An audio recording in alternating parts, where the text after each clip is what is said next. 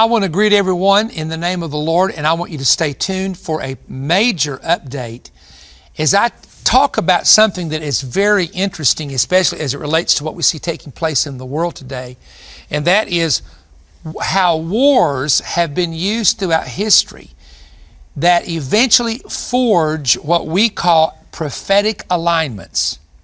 Now, there's four types of alignments. There's political, there's spiritual, there's economic, and there's also national. Political alignments are what we're beginning to see now with China aligning with Russia.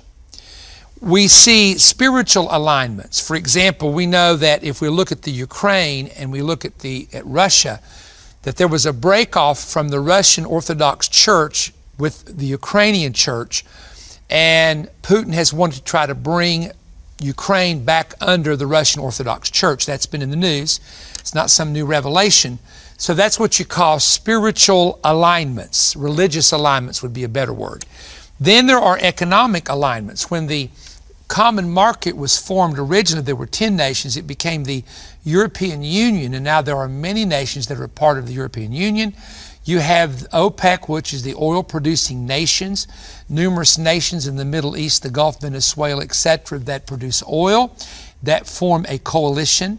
So those are basically what we would call economic alignments. There's also national alignments. Now, the President Biden made a statement a while back about we are entering another new world order. There's a new world order. That word or phrase, New World Order, was also used by um, Herbert Walker Bush in the 90s, and he received a lot of criticism for that statement. Then we wonder what they talk about when they talk about a New World Order. There was something called the North American Republic that was supposed to have been formed several years ago there was a strategy to form it. I actually had in my possession a prototype of some of the money that was discussed. To my knowledge, it's never been printed, but it was a prototype. The money was money for Canada, America, and Mexico. And it would put everybody on the same level as far as the currency was concerned. And of course, this money was, was printed in, uh, had French and English and Spanish uh, words on it. There was a blue flag with three stars representing the three nations. And so I, I really think that was an idea that someone came up with, but it apparently has been dropped. And now the new discussions, and we'll see where this goes, is a Fed coin to where, and honestly, a lot of this is just about being able to track everything that you do electronically.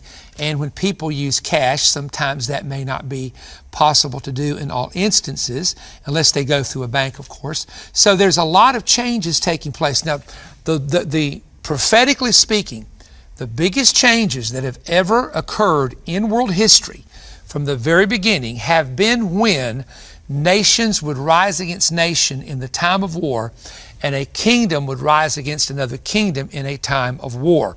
Wars transition empires, they transition nations, they transition, transition ethnic groups.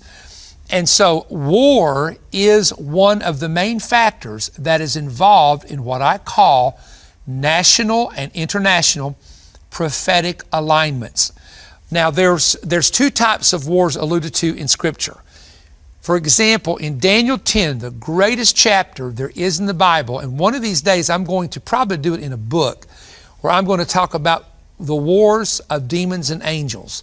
And I'm going to really dig out some of the amazing revelation that is in Daniel 10. I won't do that today. It would take an hour or two just to, just to dig out Daniel 10. But that's the war between the prince of Persia and the prince of Grecia and Gabriel in the area of ancient Babylon. Then in Revelation 12, we read where there's a war in heaven against Michael and his angels and the dragon and his angels. Satan has a set group of angels that have aligned themselves with his kingdom. And Matthew 12 teaches Satan does have a kingdom. Then God has a set group of angels that have aligned themselves with his kingdom under the military leadership of Michael the archangel, who is a, a, a, a warring prince or a fighting prince. In the Bible, we would call these celestial or terrestrial, earthly or heavenly warfare battles that take place in the future. Now, when the Antichrist comes to power, there will be a very strong spirit, prince demonic spirit, actually Satan himself. It says that the, the dragon, who is Satan, gives his throne and his authority over to the beast. So the beast is the imagery of the Antichrist kingdom.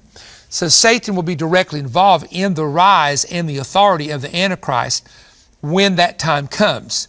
And God will permit that to happen for a period of 42 months. And then, of course, the Messiah, Christ, returns. And that is recorded in Zechariah chapter 14 and the book of Revelation chapter 19. But there will be, as we progress toward the time of the end, an increase in wars and rumors of wars based on the prediction of Jesus in Matthew chapter 24, verses uh, 6, 7, and 8. Actually, specifically verses 6 and 7. Recently, there has been a major conflict, as we all know, involving Russia and the nation of Ukraine. There's many speculations about this war, and at least at the time of my taping, it's still continuing. And of course, we hope for an end of the conflict, and perhaps by the time you see this, it will have ended, and, and perhaps it won't. I don't know at this point. But there's no question about it that wars change prophetic alignments. For example, in Revelation chapter 12, the dragon, who is Satan, is said to have seven heads. Now, these seven heads, according to scholars and researchers of the Bible, those who know history, are the seven major empires of Bible prophecy, both past and future. If we count starting at the book of Genesis and we see the major empires that affected the nation of Israel, the city of Jerusalem, and the Jewish people throughout history, we know it begins with Egypt, then it comes to Assyria. After that came Babylon. Following Babylon were the Medes and the Persians. The Medes and the Persians were followed by the Grecian Empire, directed by Alexander the Great and his generals after Alexander the Great passed. And then we also know that there was the Roman Empire. Of course, the Roman Empire divided between the East and the West. And at the end of days, there will be a major empire that will form uh, between East and West, and there will be 10 kings at the very end of days that will eventually unite with the Antichrist, forming what the Bible calls the eighth and final kingdom of Bible prophecy. In each of the instances, going all the way back to Egypt, it was a battle or a conflict or a war of some type that initiated the transition. The children of Israel came out of Egypt, and there was a crossing at the Red Sea, and at the Red Sea, Pharaoh and his charioteers were drowned. So God transitioned Israel out of Egypt through a conflict. When we come to the time of the, uh, let's say, the Assyrian Empire, we know that the Assyrian Empire eventually ruled much of what we call the Fertile Crescent, parts of the Middle East, uh, in, as far as Israel and Lebanon and Iraq and Iran today, that, that I'm sorry, uh, uh, Iraq, Syria, Lebanon, and, and what was called Israel or Palestine back in the early days. And so that territory was under Assyrian control for quite some time. The Assyrians took the 10 northern tribes into captivity and they become the lost they became the lost tribes of Israel and they were scattered into different Gentile nations. Judah and Benjamin were the two tribes in the south that remained faithful and steadfast till the Babylonian captivity. Now, when the Assyrians were about to be defeated, they were overtaken by the Babylonians. The Babylonian Empire, of course, invaded Judea, Jerusalem, and burnt the temple down, taking Jewish captives and the holy temple treasures back to Babylon for a period of 70 years.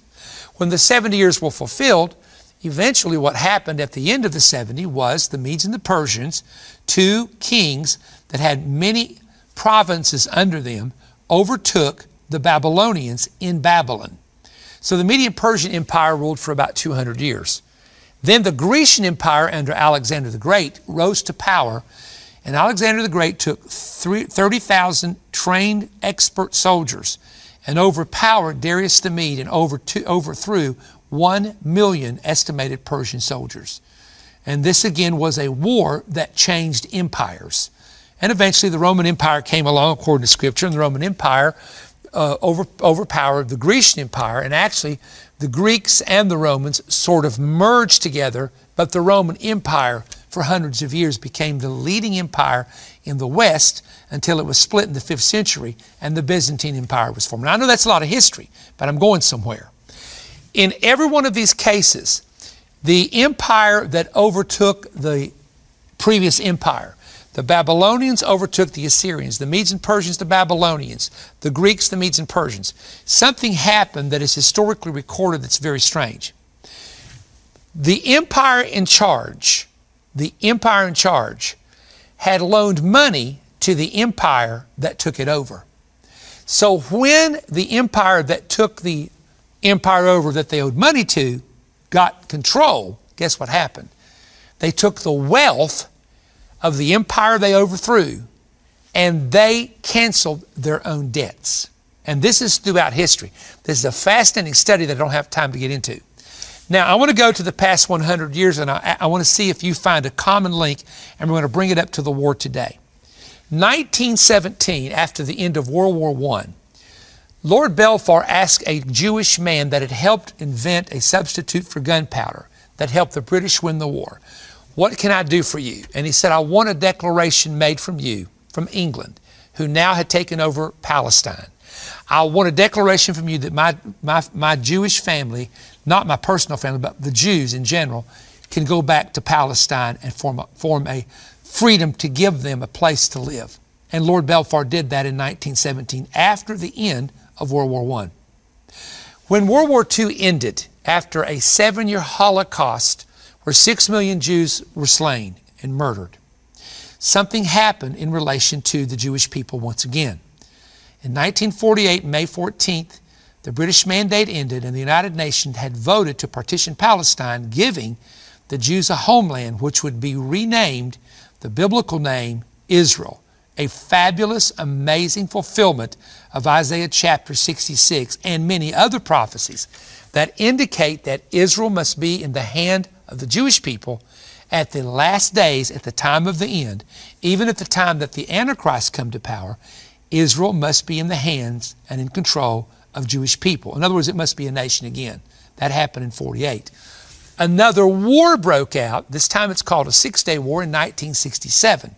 At the conclusion of the 1967 war, Jerusalem was reunited as the capital of Israel. It was divided between the country of Jordan in the east and Israel in the west, but that wall called No Man's Land, actually, there was a place called No Man's Land with concrete wall and barbed wire, was torn down, and now Jerusalem is one city, east and west together, and tourists can tour it Arabs are allowed to go back and forth. The Jews and Christians are allowed to go back and forth from either side.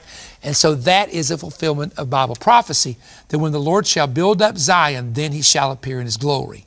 There were other prophetic things that began to happen. In 1987, we discover that there was a complete collapse of communism and the Eastern Bloc nations, the Eastern Bloc nations that were communist nations such as Bulgaria, Romania, Estonia, etc., suddenly were able to experience freedom. But here's the big thing that happened with the collapse of communism. The Jewish people were now permitted, after 70 years of living under communism in Russia and Eastern Bloc, they were permitted to return to the nation of Israel. And an immigration occurred called Aliyah, the Jews returning back to their homeland and over a million Jews from the North Country, way over a million now, have returned back to the nation of Israel. Now, there's a common thread here, and I don't want you to miss it. After 9 11, a major war, and we went to Afghanistan, I don't have time to go into this, there was a discovery that many of the lost tribes of Israel were actually many of the Afghan people that had settled there hundreds and hundreds, hundreds and thousands of years ago, and that they had customs that were very parallel to the Jewish people.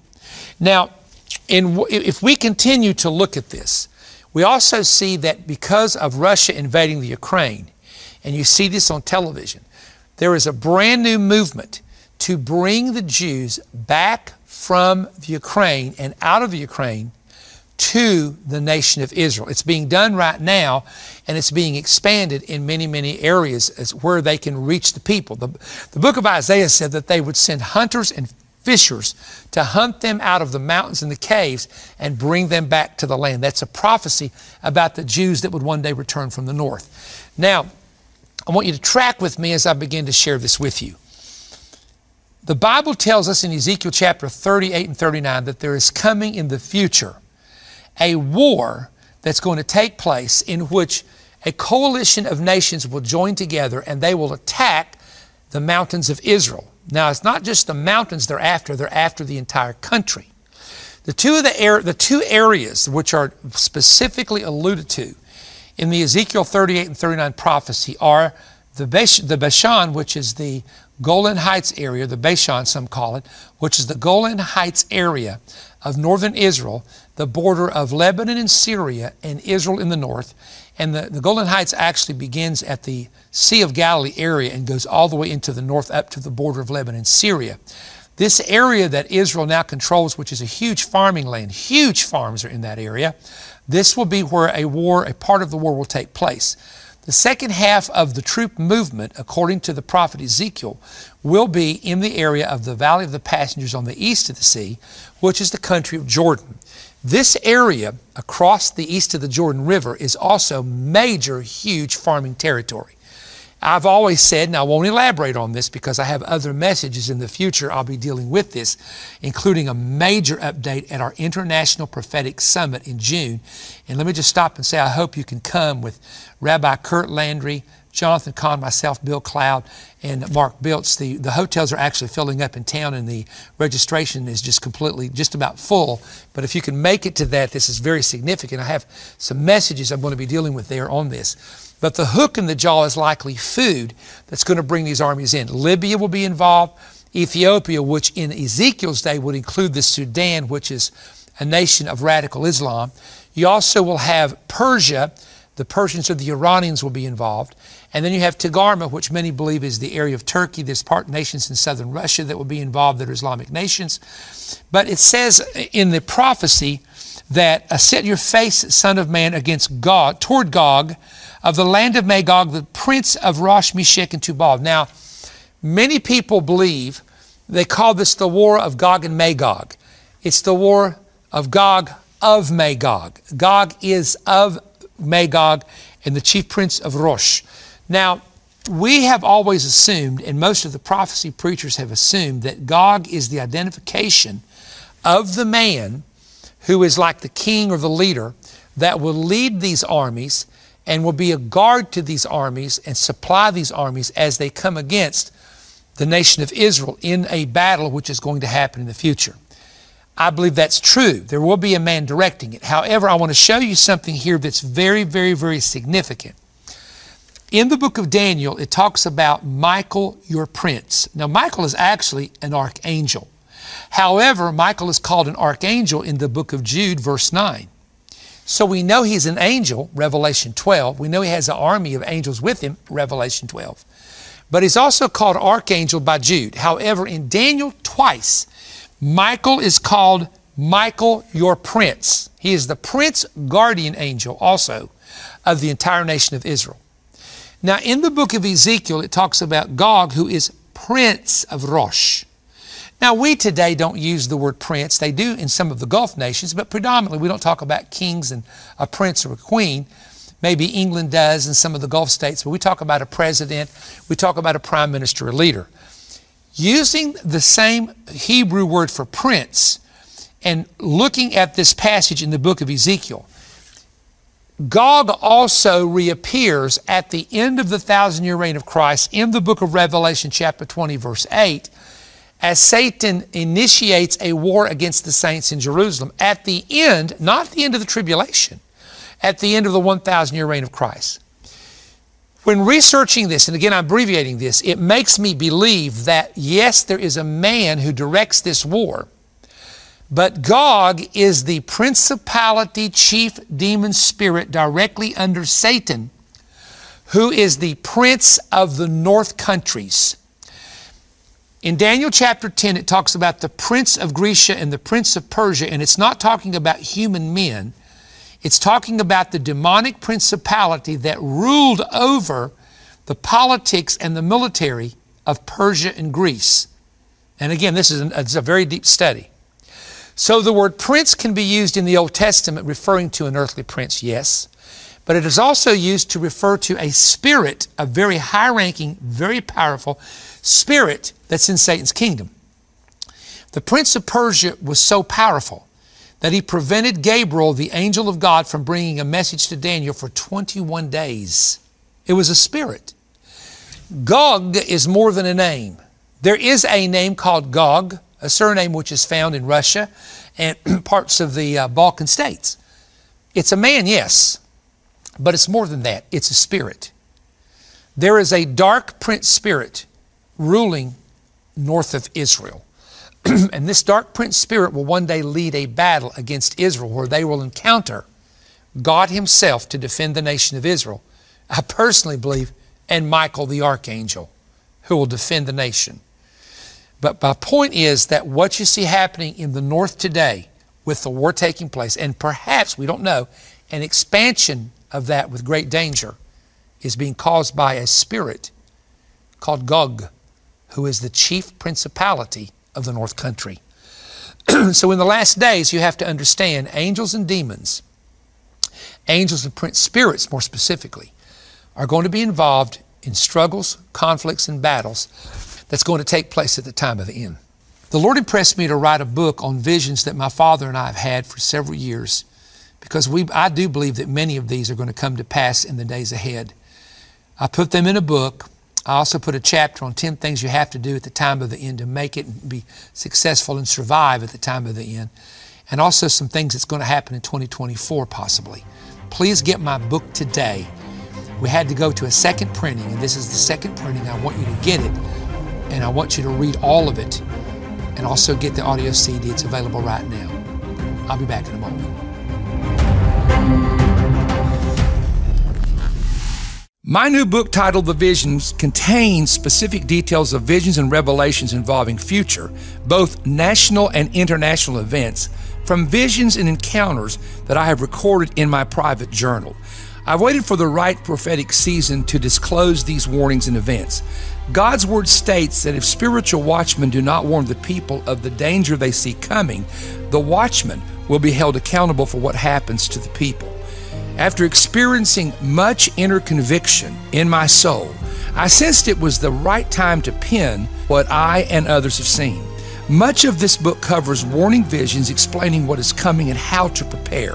I've divided the visions into what was, what is, and what is to come. Here are some of the subjects I will cover in the book. Learn the four different types of spiritual visions. I explain ancient oracles exposing how leaders attempted to see the future visions of cities burning, both present and future, including New York City. My father's vision of a planned East Coast nuclear attack. Also, my recent visions concerning cremation ovens. I experienced a vision of a frightening assault on a public school that I want to share with you. I have for many years experienced tsunami visions, and I've decided to release that information and include the locations that I have seen in those visions. There is a vision of a nuclear power plant that initiates a stock market crash. There's a vision of empty cities and empty streets that I believe is linked to the recent pandemic and possibly another pandemic coming. The vision of the 10 mile radius bioweapons attack on London, England. And also, I've seen in three different visions a strong earthquake impacting the Midwest, especially the St. Louis area. I also talk about the strange vision of three tornadoes that I believe cost Hillary Clinton her political future. I share a vision revealing future attacks on individual Christians and churches. I also talk about when political leaders and their administrations lose divine favor with God. I have a section where I talk about 2024 and beyond, and I've included what I believe to be an interesting historical parallel about a possible Trump second term the coming revival through the lens of a camera. One of my favorite chapters that's going to be very helpful to you is this 10 Rules and Wisdom Principles for Surviving and Thriving at the End. The book also has important instructions for the reader to follow. When you order this new book, I'm also including my two audio CD teaching, The Battle of the Two Marks, which exposes the future mark of the beast and explains the mystery of the seal of God, both which are alluded to in the book of Revelation. Get the new book and the audio CD now for your donation of $35 or more. Ask for offer VS 141. You can order at perrystone.org or by calling toll free 1 888 21 Bread or mail your order to Perry Stone, P.O. Box 3595, Cleveland, Tennessee 37320. I hope every prophetic student, intercessor, and those interested to know what is ahead will take time to order this new spiritual resource. I've written this in the fear of the Lord, but I believe it's now the time to release the messages. A remnant is now waking up and preparing. What about you? Man, what a teaching, what a prophetic word. I don't know if you've ever thought about this how wars are tied into prophecy and transition in prophecy. Now, you and I know this. Perilous times are going to come in the last days. Many trials, tribulations are going to come. Offenses will come, betrayals will come, wars, rumors of wars, earthquakes. But my friend, listen to me. Jesus said, when all these things begin to come to pass, look up, lift up your head, for your redemption is drawing near. Don't be sad. Don't be mad. Be glad because the Messiah is coming. When will it happen? I don't know. Now, there's going to be intensive demonic principality, powers, angelic battles, and the enemy's going to try to take out the leaders and the officers. And if you've not seen my YouTube video on a stunning vision, my Facebook video, stunning vision, go watch it. If you've not seen the one on the on the, the, the very stunning vision on YouTube, you watch it. It will blow your mind, and you will see the prediction that the Holy Spirit gave and knew that was going to happen in the very things taking place right now. The God amazes me. He warns you in advance of people and demons that are going to uh, try to attack you. But God has the final say so, and the battle belongs to the Lord. Isn't that wonderful? But let me just say this please, please get the new offer. It helps keep Manna-fest on the air, but it also will inform you. And people have told me they've read this book over and over and over again to glean from it. So please go to perrystone.org. Don't forget to subscribe to the Perry Stone YouTube channel. Don't forget we have an online store that you can go to at any given time at perrystone.org and order from there great resources and downloads. God bless you. Make plans to attend the 2022 International Prophetic Summit, June 23rd through 26th at Omega Center International in Cleveland, Tennessee. Come hear the latest prophecy updates from Jonathan Cahn, Kurt Landry, Mark Biltz, Bill Cloud, and Perry Stone. This huge event kicks off Thursday night and continues all day Friday and Saturday, concluding in a doubleheader with Bill and Perry on Sunday morning. There is no fee to attend, but you must register online at perrystone.org, where you will also find information on hotels in the area. Seating is limited, so sign up today. Don't miss fresh insights and exciting new prophetic revelation as each speaker proves that we are living in the end of the age and headed toward a date with destiny, including the return of the Messiah. The 2022 Prophetic Summit. Register now.